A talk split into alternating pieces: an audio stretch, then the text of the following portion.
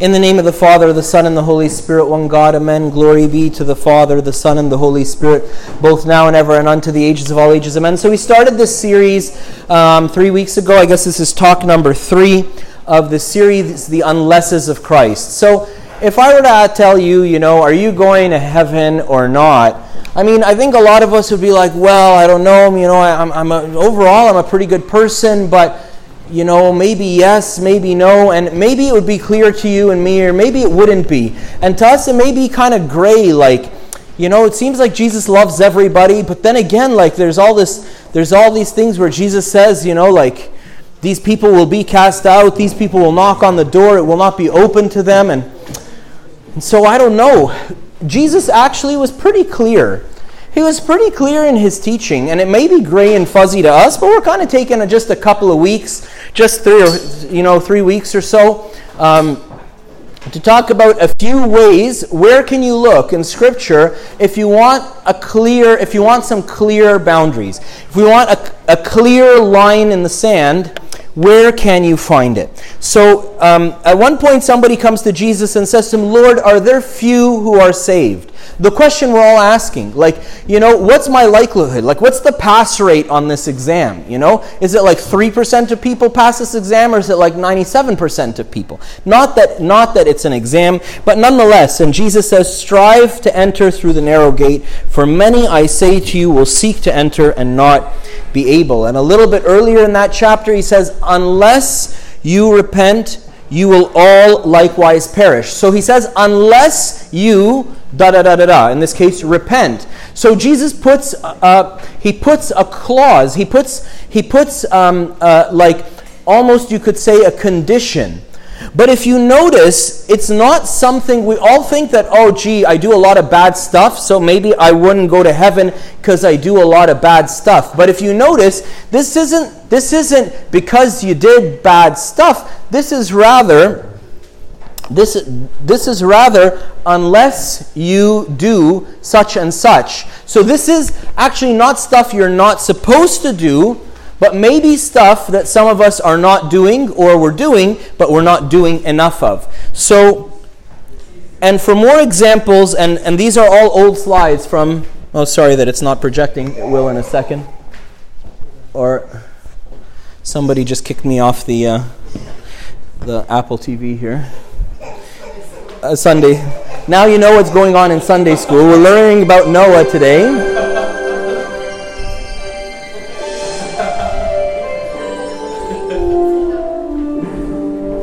I bet you they're wondering why they hear it out here and not in there.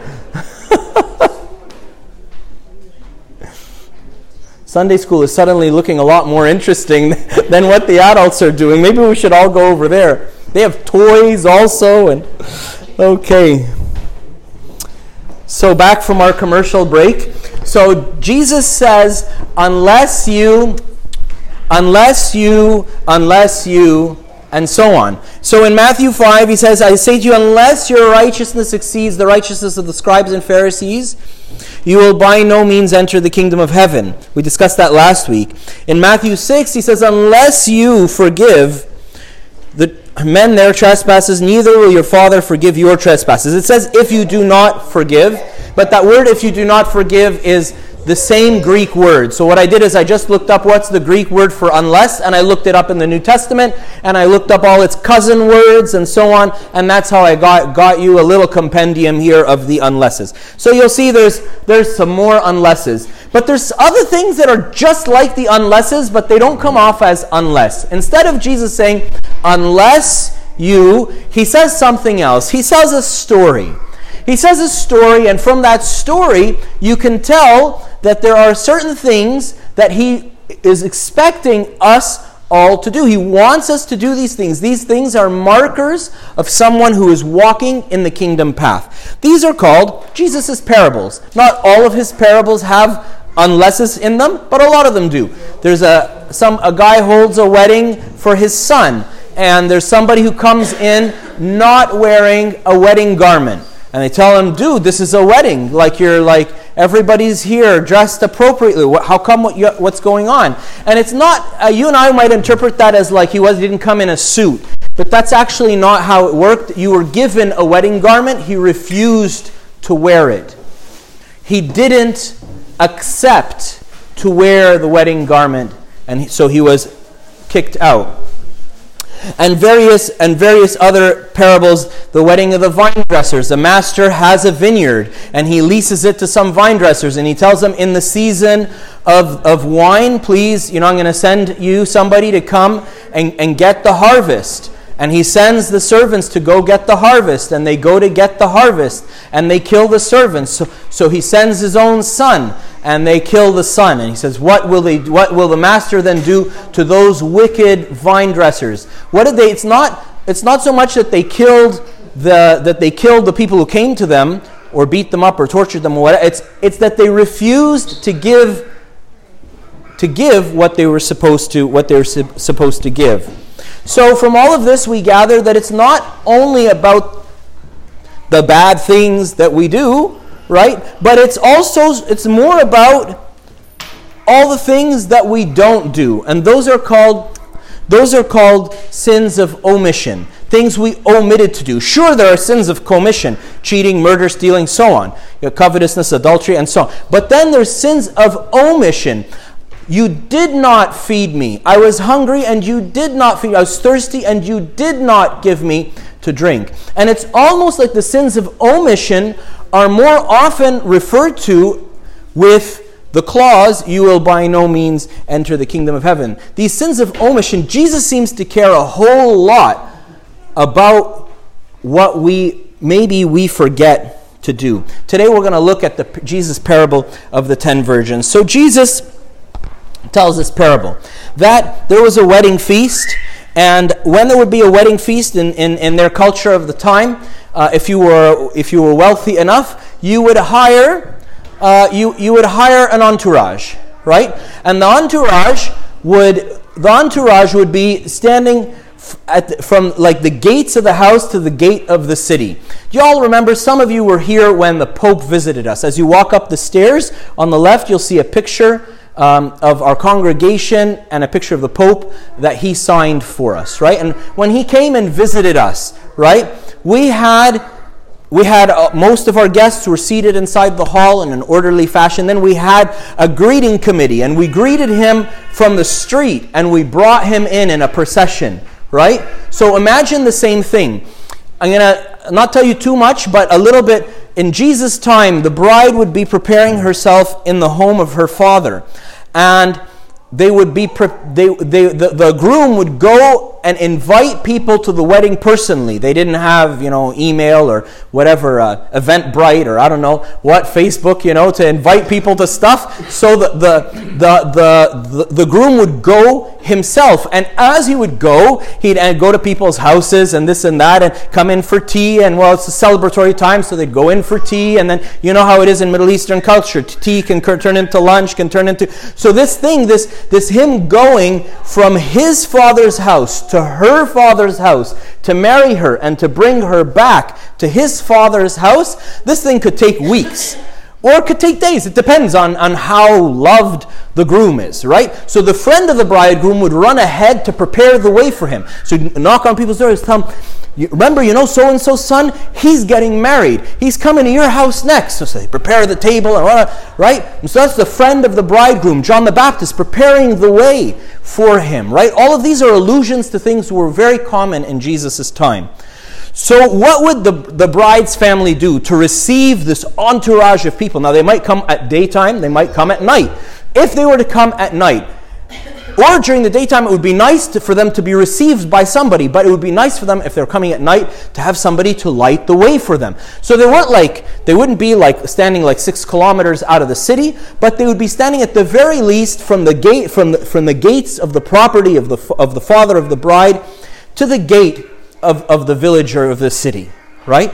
And they would hire young women because married women, you know, should you wouldn't be out, you know, wouldn't be employed. You know, married women, their job is to take care of their family, there and so on, right? You know, so they would hire these virgins, right? And so they would go and and they often had a role as part of the wedding celebration as well. So these they would they, so these ten virgins are standing out outside, right? And they're waiting, and they're waiting, and they're waiting, and they light their lamps. Of course, at that time they didn't have like, you know, lighters and so on. So, lighting, if your lamp went out, it was a big deal to go and find fire from somewhere else and to light it, right? And so they fill their oil lamps and they're waiting, and they wait. And as they wait, they fell asleep. And as they fell asleep, some of them, their lamps went out. They wake up to what? To a cry. In the middle of the night, is heard. The bridegroom is coming. And they, so they look around, and of course, you can imagine the, the five virgins whose lamps went out. They go, they look at the other five virgins, and they try to light, try to light their lamps from them, and then they can't light them. Why? Because they're out of oil. So they keep trying to light them, they're out of oil. So they turn to the five other virgins and say, Hey, you have extra oil. Can you give us some? And they say, Sorry, go and buy from those who sell. They go, they run off to go buy some from those who sell. And what happens? The bridegroom arrives, he enters the house, the doors are shut. No, five other virgins come, they knock on the door, and they say, and the doorman says, Who are you? And then it's the master says, Who are you? And they say, We're the five other five virgins. And we got oil now. And they say, He, he says, Sorry, the door's shut. Party started. I'm to look funny now if, uh, you know, they're part of like the procession or part of whatever, and these five virgins suddenly sneak onto the, onto the stage. It's to look kind of goofy. Sorry, sorry, honeys, go home. And they're shut out. So, that's the story Jesus says. St. John Chrysostom kind of explains this parable to us he says there's four parables. The one right after it, I wanted to cover it, but because of the time, I'm not going to. The parable of the talents. And after that is Jesus sitting on his throne, separating the sheep and the goats. He says, I was hungry and you did not feed me. I was thirsty and you did not, did not give me to drink, and so on. Those are all in Matthew 25, and there's a fourth parable as well. Right? St. John says, For there, there are four parables in all, in different ways, admonishing us. Admonishing us means encouraging us and rebuking us, teaching us about the same things. I mean about diligence in almsgiving and about helping our neighbor by all means which you are able to use, since it is not possible to be saved in any other way. Sounds pretty clear.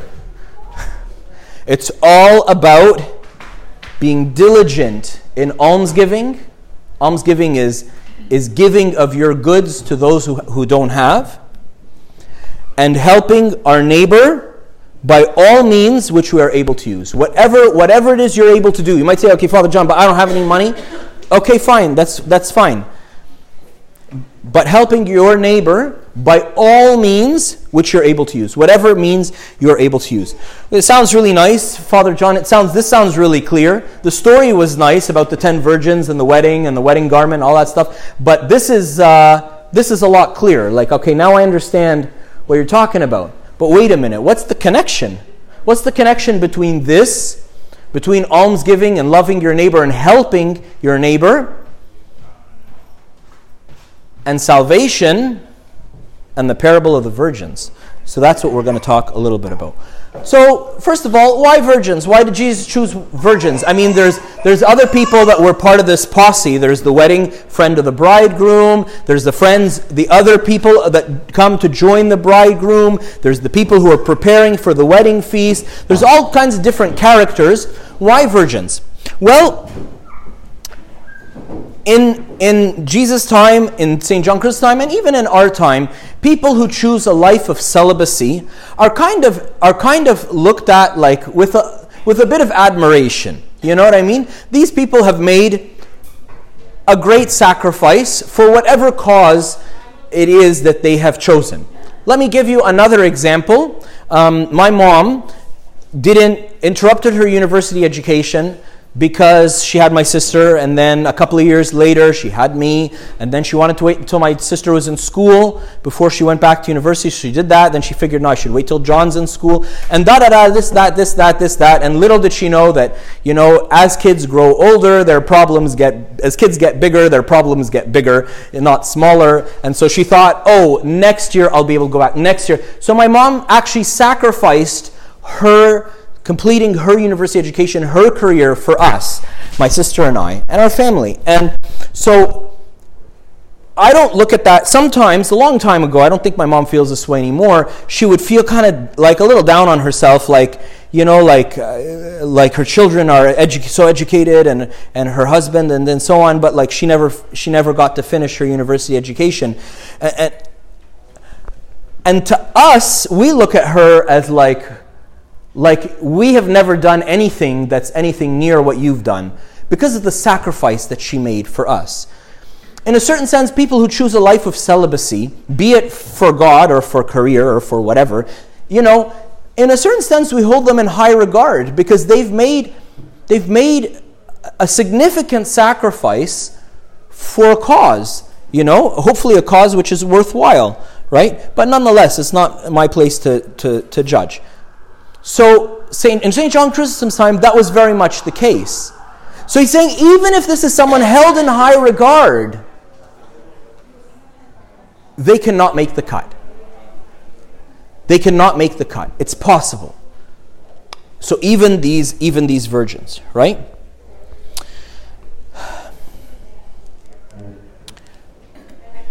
This is just a quote saying, saying that. What's up with the lamps?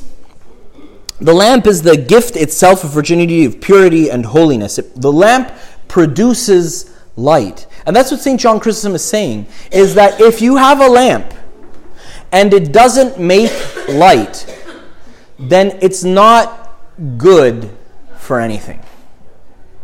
You know, I have a microphone that doesn't amplify sound, you know, and I talk into the microphone, and it can't hear me. It's useless, right? It's useless, right? So the lamp is supposed to give light. St. John Chrysostom is telling us that we, as Christians, that's what God made us for to love our neighbor and to love God. But not love like warm, fuzzy feelings. Oh, those children on TV that are starving are so, oh gosh, I feel so terrible for them. And then I carry on my merry way. No. We're made, we're made for good works, it says in Ephesians 2 right? The oil, he says, is our humanity, is almsgiving, is compassion, is to help those who are in need. Oil, in, in, in, in many, uh, you know, uh, f- until even till now, in aromatherapy is used, has healing properties, you know, and is often used, is often used to, in compounding medicines, or, or used to be, right? Is, is used um, um, in aromatherapy and massage therapy and all of these things, right? Oil, he's saying, is, is, is compassion. It's not even something Christian, it's something human.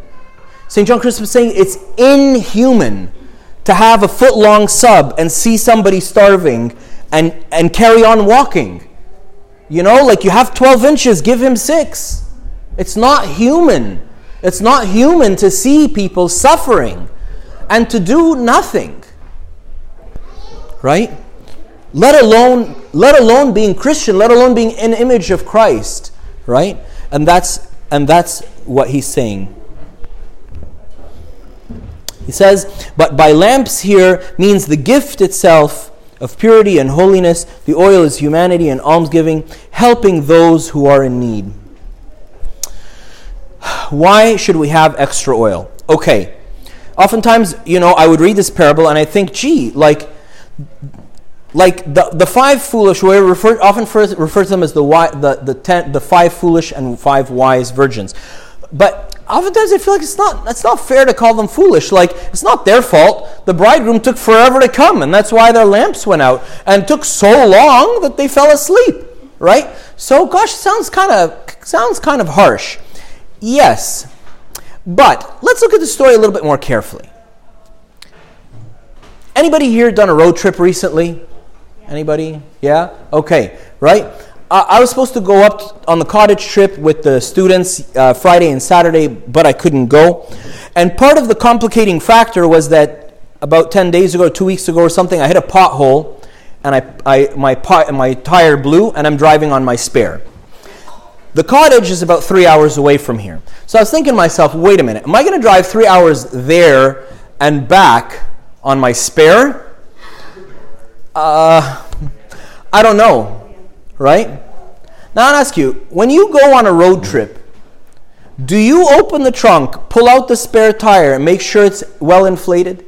Do you check to make sure, like, I tell you the truth, I do a lot of road trips, I drive a lot of places for a lot of things, right? I fill up gas. Occasionally I'll check and see, like, did, did we change, like, I think we're supposed to change the oil around now, and I'll just change it early because, you know, I don't want to run, you know, run into trouble, whatever. I usually, you know, I usually don't do more prep than that, you know? But you could have a spare tire sitting in your trunk that's deflated. What are you going to do by the side of the road in, in the middle of nowhere, right? It makes sense before you go on your trip to check and see what equipment you have and does it work, you know?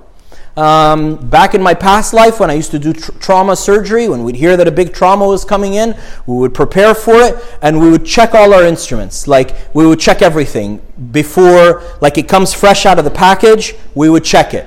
Because it's happened once in a blue moon where you're reaching for something to save somebody's life and it doesn't work. And you're like, there's nothing more, more frustrating, more frustrating than that. So we would check. We would check our equipment.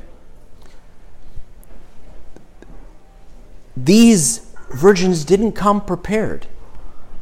They knew they knew how long this could take. Like this wasn't the first wedding to ever happen in Palestine, you know, or Israel. They knew how long it could take. They didn't come prepared. I ask you another question. Now, these virgins, their oil went out and their lamps went out. These virgins, their oil didn't go out. Now, the the, the foolish virgins didn't get reprimanded or didn't get like you know put down because their lamps weren't full of oil when they came it's because they didn't bring extra oil with them so all the so all the virgins came with a full oil lamp but the other virgins the wise virgins came with another canister full of oil so what does that mean if the oil lamps of the wise virgins did not go out. That means that everybody fell asleep, but the wise virgins must have woke up at some point to refill their oil lamps because a full lamp wouldn't make it through the period of time. So that means that the wise virgins, yes, allowed themselves to fall asleep, but they were vigilant enough at least to attend to their lamps. They hadn't forgotten why they came. Our job is to hold these oil lamps and do whatever we're supposed to do with these oil lamps. They were focused, right? You and I's job here on earth is to love our neighbor and to love God.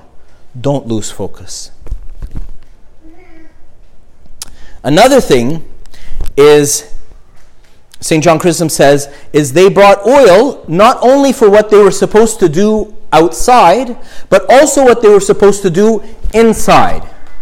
St. John Chrysostom is saying you need to have enough oil. We said oil was humanity, compassion, doing, loving your neighbor, being a human being.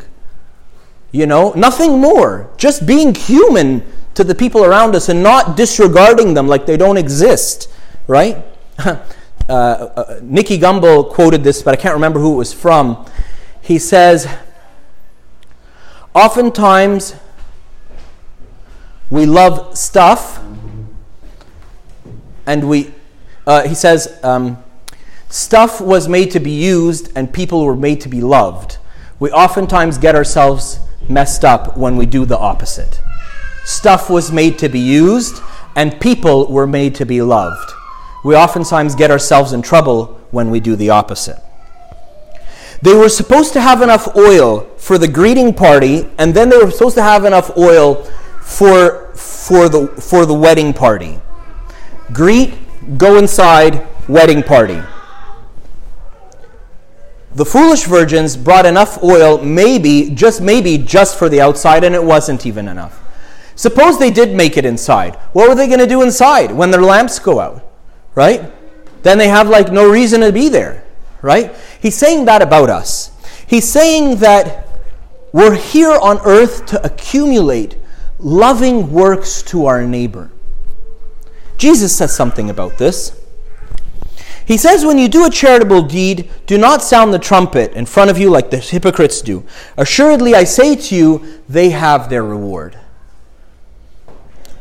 But your charitable deed, let it be in secret, and your Father who sees in secret himself will reward you openly. The charitable deeds that we do are made for the kingdom of heaven, they're not made for here on earth. I think I shared this story with you all uh, about one of my friends who loves doing street work. One day, um, he was very far from God and he had a, an awakening to who God is. And um, he just started reading the, the, the, He asked me, What should I do? I told him, Read the Gospels. So he read the Gospels. He started going to church and he met my previous spiritual father who's now in heaven. And uh, he told him, I want to serve the poor. I want to feed the poor. He said, Okay, go ahead. My spiritual father told, Go ahead. So he went. So he started it just randomly. And the church that I grew up in, because that's where he goes to church, tried to programize his ministry a million times and he would just refuse and he would start ministries and then abandon it and just he just liked doing this stuff alone right and then you know i don't know how was it three or four years ago there was a silver jubilee for queen elizabeth well the homeless people nominated him for a queen queen elizabeth Jubilee Award, and he won it. Like there's like I think three thousand people or thirty thousand people, something in Canada, who won this award, right? So he's telling me this. He was telling me this because he was asking me a question. Pulls it out of his pocket of his coat, the silver coin. He says, "You know what this is?" I said, "Yeah, I think yeah, because I know I have another friend who won it as well. I'm show Salema for all his multicultural work, which is great. God bless him." I said, "Yeah, yeah, yeah, so and so and this." Uh, he says, "Okay, yeah." He says, "Yeah." He goes, I don't understand. I don't understand, Abuna. Jesus says if we do the gospel, if we follow him, people will hate us and they will ridicule us and eventually they will kill us.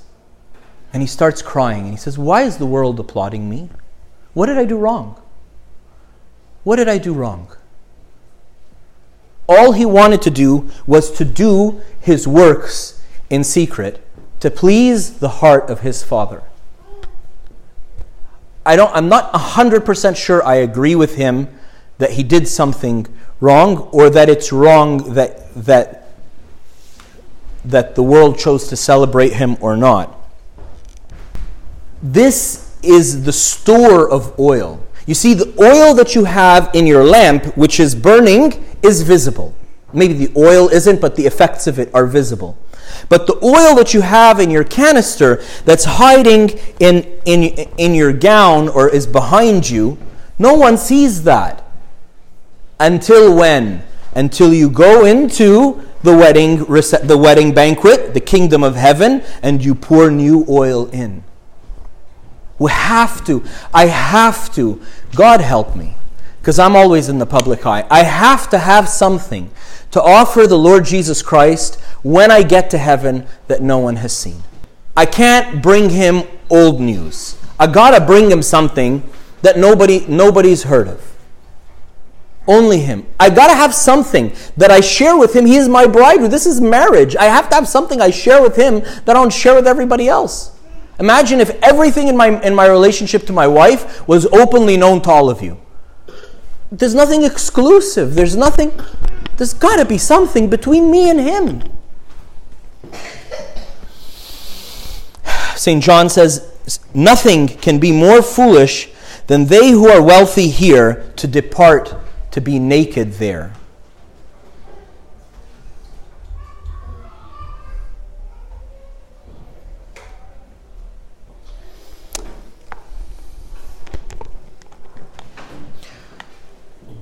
Go and buy oil. Get out there and get yourself some oil. I'm saying this to me, John. Go, go, John. Get out there and get yourself some oil. From where? To whom? From whom can we buy this oil? St. John Chrysostom tells us the poor. The poor. And the word poor here is, is it can mean whatever it means. I'm poor in time. 90% of you people have jumped out, said, Abuna, don't do that. Your time is very precious. You go do what you got to do. I'll do this for you. You saw me poor in time, and you reached out to me, and you reached out to my poverty, and you came to, elite, to relieve my poverty. Maybe not maybe not in my bank account or maybe not in this or maybe not in that in time. Other people have a lot of money and they have nobody to share it with. They're lonely. I mean poor in human relations and so on and that's and it's it's obvious now why this is part of Matthew 25 because the next parable is about the talents and the one after that is the son of man comes sits sheep goats separates them out how does he separate them I was hungry and you did not feed me. I was thirsty and you did not give me to drink. I was al- alone and you did not visit me. Naked, poor, and so on. Right? Poverty comes in many different shapes and sizes. In the parable of the unjust steward, Luke 16, Jesus says something very confusing. He says, I tell you, use worldly wealth to gain friends for yourselves so that when it is gone, they will, you will be welcomed into eternal dwellings. What's he talking about here? He's saying God has given you money. Now he's talking about money, okay? Or time. Use your worldly wealth to gain for yourselves friends who can intercede for you. Wait a minute, you want me to buy friendships? This is starting to sound very much like buying indulgences, or this is starting to sound a little fishy right? No. He's saying that Sunday suppers that we do every Sunday, God bless the volunteers who do it and the people who cook and so on and this and that, costs us anywhere from 450 to $700 a week. That costs money. Right? I can you I can use that money to spend it on my selfish interests or I can use that money to spend it on on the poor. Ministry costs money. Loving people costs time and costs money. And so Saint Jesus is telling us here, he's telling us that in Matthew 6, he says you can't take you can't take it with you, but you can invest it in heaven. You can't when all of us, you know, our time comes and it's time to go and we get buried here on earth, we leave all of our worldly possessions here, except the ones that we chose to give away, that we chose to invest in the kingdom, those will be waiting for us there. Blessed are you poor, says Jesus, for yours is the kingdom of heaven. Investing in those and those who are in the kingdom of heaven. This might be a little too small, but we'll finish with this quote. Mother Teresa says, We think sometimes that poverty is only being hungry, naked, and homeless. The poverty of being unwanted, unloved, and uncared for is the greatest poverty. We must start in our own homes to remedy this kind of poverty. Glory be to God forever and ever. Amen. I have sinned, forgive me. Please pray for me. We'll stand and pray. In the name of the Father, the Son, and the Holy Spirit, one God. Amen. Thank you, Lord Jesus Christ, for loving us and taking care of us. Thank you, Lord, for trying to awaken awaken us, to awaken me, Lord, out of my sloth. Lord, and out of my unfocusedness, like I've kind of lost the focus of the kingdom, of what pleases your heart, Lord. Although you say it very simply and very clearly so many times, Lord, thank you for awakening us to turn our eyes, to realize that we cannot be saved alone. We must be saved in a community, in a community of love loving our neighbor and using whatever means we have, whatever means you've provided us to be helpful to, to our brothers and sisters. Please, Lord, make this a community of love. In and within these walls, loving each other, and in the city, and in the province, and in the country, and in the, the whole world, the love, Lord, of the people that you have put here, a great testimony to me and to everybody else, Lord. Let us be, Lord, let us, let us be, Lord, your gospel, loving you and loving our neighbor everywhere that we go and in everything that we do. In your mighty name we pray through the intercessions and prayers of all your saints. Lord, do this work in us. Hear us, Lord, as we pray to our Father who art in heaven. Hallowed be thy name. Thy kingdom come. Will be done on earth as it is in heaven. Give us this day our daily bread.